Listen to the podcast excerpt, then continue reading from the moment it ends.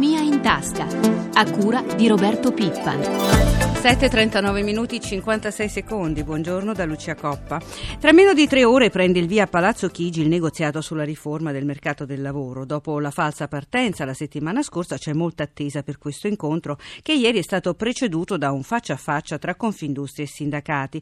È stato un lungo confronto che si è concluso però senza un accordo su una posizione comune da portare poi oggi al tavolo con il governo. Per la leader degli industriali Emma Marcegaglia si è trattato comunque di un incontro positivo. Ma sentiamo le aspettative del numero uno della CGL, Susanna Camusso, l'intervista di Luigi Massi. Ci auguriamo che cominci l'effettivo confronto e il negoziato sui temi del mercato del lavoro, che questo tema sia collegato al fatto che bisogna lavorare per ricostruire occasioni di lavoro, occupazione, quindi elementi di crescita e anche condizioni di tutela dei lavoratori, visto che sono quelli che hanno più subito la pressione fiscale e non hanno avuto nessuna compensazione. L'articolo 18 non deve essere posto nemmeno in discussione. Chi racconta che sarebbe l'articolo l'articolo 18 l'ostacolo all'occupazione racconta una cosa non vera e quindi continuiamo ad avere una netta opinione che non è tema del confronto. Sulla flessibilità continuate ad essere distanti dalla Confindustria, su questo cosa può succedere? Le troppe forme che si sono inventate per l'ingresso al lavoro, eh, che hanno in origine avuto il termine flessibilità, siano in realtà una forma di precarietà e che bisogna ampiamente sfoltirla,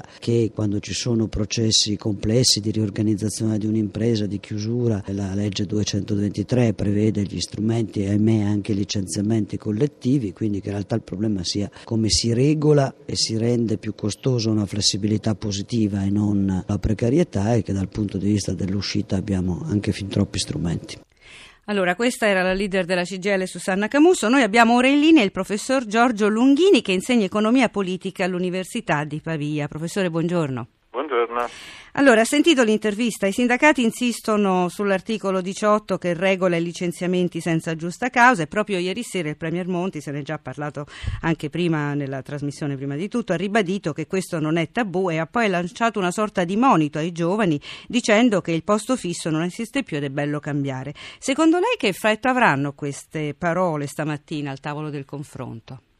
Ma io mi chiedo prima di tutto quale effetto avranno queste parole sul 40% dei giovani che sono disoccupati. Dire che il posto fisso è monotono non credo sia stata un'uscita felice da parte del Presidente Monti. Il vero problema che dovranno affrontare o prima o poi i sindacati e il governo è che cosa fare per far ripartire l'occupazione. Ora, l'occupazione non dipende dalla flessibilità del mercato del lavoro, dipende dalla domanda effettiva, dalla domanda per consumo e dalla domanda per investimenti dipende dalla crescita dell'economia e fino a quando non si affronterà in maniera determinata ed efficace questo problema, il problema dell'occupazione rimarrà irrisolto. Senta professore, torniamo, um, facciamo un passo indietro e torniamo all'incontro di ieri, sindacati e Confindustria. Al di là delle dichiarazioni, imprenditori e sindacati non sono riusciti in pratica a ridurre le distanze sui temi caldi, che sono soprattutto flessibilità e appunto articolo 18. Questa diversità di vedute, in fondo dalla stessa parte del tavolo, hanno il governo di fronte, no? Quanto inciderà sulla trattativa? Ma credo che questo fatto sia significativo. Eh, in Confindustria, il sindacato dei degli industriali e i sindacati dei lavoratori non sono molto vicini e questo è tutto naturale, è ovvio, ma eh, tuttavia entrambi hanno detto che l'incontro è stato produttivo, il che vuol dire che una qualche disponibilità al dialogo fra queste due parti c'è. Mi sembra molto più dura la posizione del governo e questo è, eh, credo, preoccupante. Quattro saranno i tavoli del confronto, forme contrattuali, flessibilità, formazione e ammortizzatori sociali, temi che dovrebbero essere affrontati anche cronologicamente in questo ordine. Secondo lei quale sarà il tavolo più difficile? Quello degli ammortizzatori sociali, perché questo è centrale. Vale a dire se proprio si insiste sugli aspetti della flessibilità in uscita, soprattutto è assolutamente indispensabile che vi siano adeguati ammortizzatori sociali, cioè che chi perde temporaneamente il lavoro in attesa di trovarne un altro, se mai lo troverà, possa contare su forme di integrazione del reddito che gli consentano perlomeno una sopravvivenza decente e il mantenimento dei contributi ai fini pensionistici. Eh, però qui si pone un problema di fondi, di disponibilità di fondi che a questo momento pare non ci siano. Senta professore, un'ultima domanda con una risposta che la prego breve. Il ministro Fornero ha ribadito ieri che il governo punterà sull'apprendistato per facilitare l'entrata dei giovani nel mondo del lavoro. Questo potrebbe essere un buon viatico, del resto su questo sono d'accordo anche i sindacati e Confindustria. Senz'altro, questo è uno, certamente uno dei difetti del nostro mercato del lavoro. La fase dell'apprendistato è ormai praticamente scomparsa. Professore, noi la ringraziamo, buona giornata. Buona giornata. E continua ad allentarsi la pressione sui titoli di Stato, parliamo di finanza, ieri lo spread è calato significativamente e gli effetti benefici si sono fatti sentire anche sui mercati. Allora noi ci colleghiamo con la redazione di Milano, Alberto Barbagallo, buongiorno. Buongiorno, buongiorno agli ascoltatori. Vogliamo riassumere la giornata di ieri? Sì, il rendimento necessario per trovare acquirenti ai titoli pubblici è sceso al minimo da ottobre, tasso effettivo per la scadenza fra 10 anni è al 5,72% e lo spread, il differenziale rispetto ai Bund tedeschi a 10 anni, è sceso a 383 punti base dai 400 dell'altro, eh, 430 dell'altro ieri. La borsa ha festeggiato, Fuzimib più 2,76% poiché sono tornati gli acquisti sulle banche, Montepaschi e Banco Popolare più 10%, Ubi Banca e Mediobanca più 7, Intesa San Paolo e Unicredit intorno a più 5. Rapidamente vediamo i segnali dall'Asia e le previsioni per questa mattina. A Tokyo l'indice Nikkei è salito dello 0,76%, Hong Kong finora più 1,68%, Shanghai più 1,65%. A giudicare dai future sugli indici quotati in continuo sui circuiti elettronici si prospetta un avvio in rialzo a Francoforte, un po' più di cautela a Parigi e Milano, qui non ci stupirebbe qualche realizzo dei guadagni di ieri. Grazie ad Alberto Barbagallo. E adesso parliamo di liberalizzazioni. Ieri è arrivato il giudizio positivo di Banca Italia, va nella giusta direzione, nonostante alcuni settori come i trasporti, le professioni, i notai, le farmacie, eh, su questi settori si poteva fare di più, è necessario procedere con questo sforzo. È quanto ha detto in un'audizione al Senato il vice direttore di Via Nazionale Salvatore Rossi. Il processo di liberalizzazioni tracciato dal decreto Cresci Italia interesserà anche il settore dei servizi locali, dove il soggetto pubblico, tuttora presente in forza nelle aziende municipalizzate lascerà progressivamente spazio ai privati con l'obiettivo di migliorare la qualità dei servizi e abbassare le tariffe. Ma questo processo che impatto potrà avere su realtà piccole, sui piccoli comuni? Noi abbiamo ora in linea il presidente di Lega Coop, Giuliano Poletti. Presidente, buongiorno.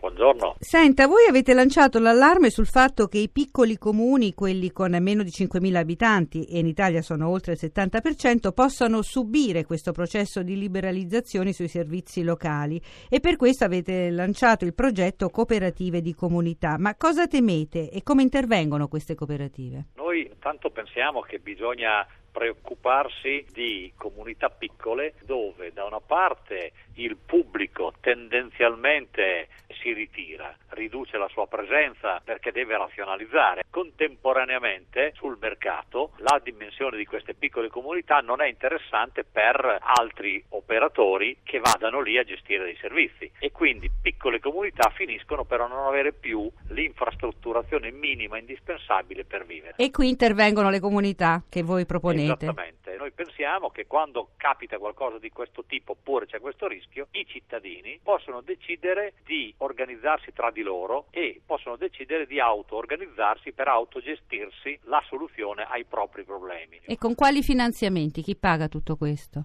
Laddove si tratta di attività un, a contenuto economico debbono essere risolte nella chiave della responsabilità comune dei cittadini. Se eh, chiude un negozio non è necessario avere una struttura di servizio che sta aperta 12 ore al giorno, magari è sufficiente, tra virgolette, lo spaccio della comunità, cioè magari serve una cosa che sta aperta 4 ore al giorno e naturalmente le persone che vanno lì a fare spesa pagano i loro beni, non pensiamo di sostituire il mercato con qualcosa di diverso, stiamo solo pensando che siano i cittadini che si auto-organizzano per garantirsi quello che altrimenti verrebbe meno. Si crea un'economia, noi aiutiamo i cittadini a mettersi insieme per diventare loro stessi organizzatori della risposta ai propri bisogni e organizzatori di una dimensione economica certamente piccola ma che è essenziale per queste piccole comunità. Presidente, noi la ringraziamo, buona giornata.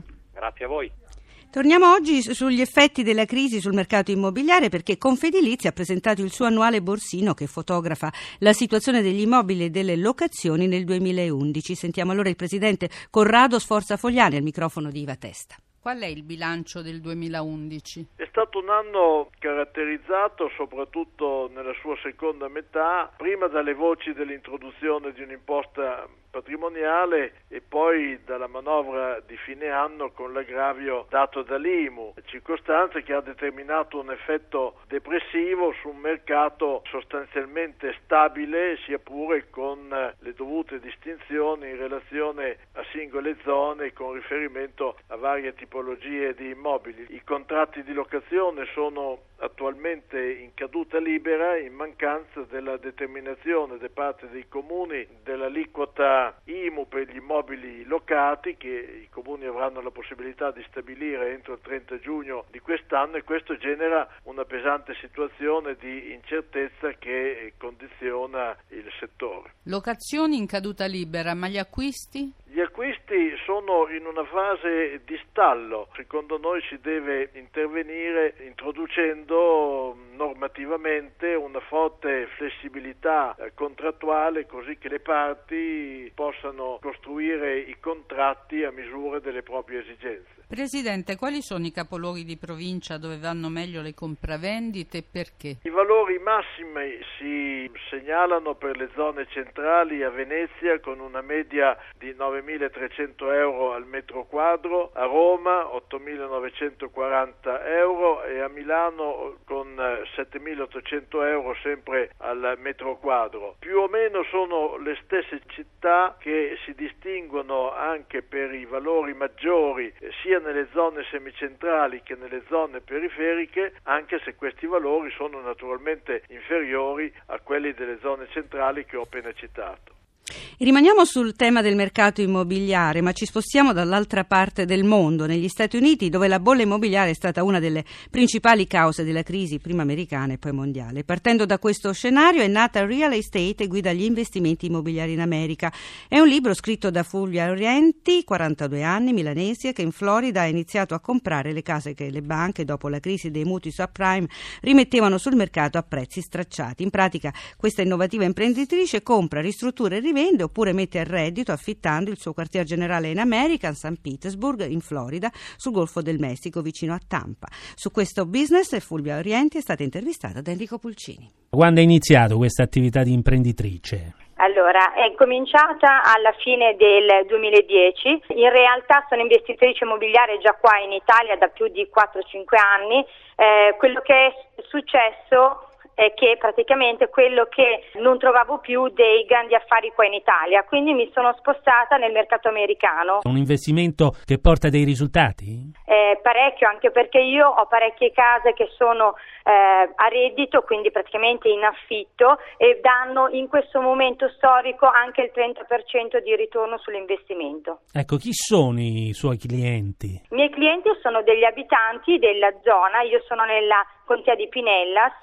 e sono persone che vivono eh, lì, eh, nella, nella stessa cittadina un business possibile in uno scenario così complesso come gli Stati Uniti, non possibile a questi livelli in Europa o in altre parti del mondo? No, in Europa è assolutamente impossibile. Normalmente in un mercato normale eh, gli investimenti immobiliari eh, per quanto riguarda le messe a reddito vanno dal 3,5% al 7,5% quando si è fortunati. Qua stiamo parlando di cifre che sono assolutamente fuori da qualsiasi cosa ragionevole, ecco. E noi ci fermiamo qui. Prima di salutarci vi ricordiamo l'appuntamento con i mercati, la nostra rubrica Questione di Borsa, in onda dopo il giornale delle 10. Per porre domande agli esperti si può chiamare dalle 8.30 alle 9, il numero verde 800 555 941. Assistente al programma Maria Grazia Santo. Prima di tutto continua con Paolo Salerno, da Lucia Coppa a tutti voi l'augurio di una giornata serena. Appuntamento a domani.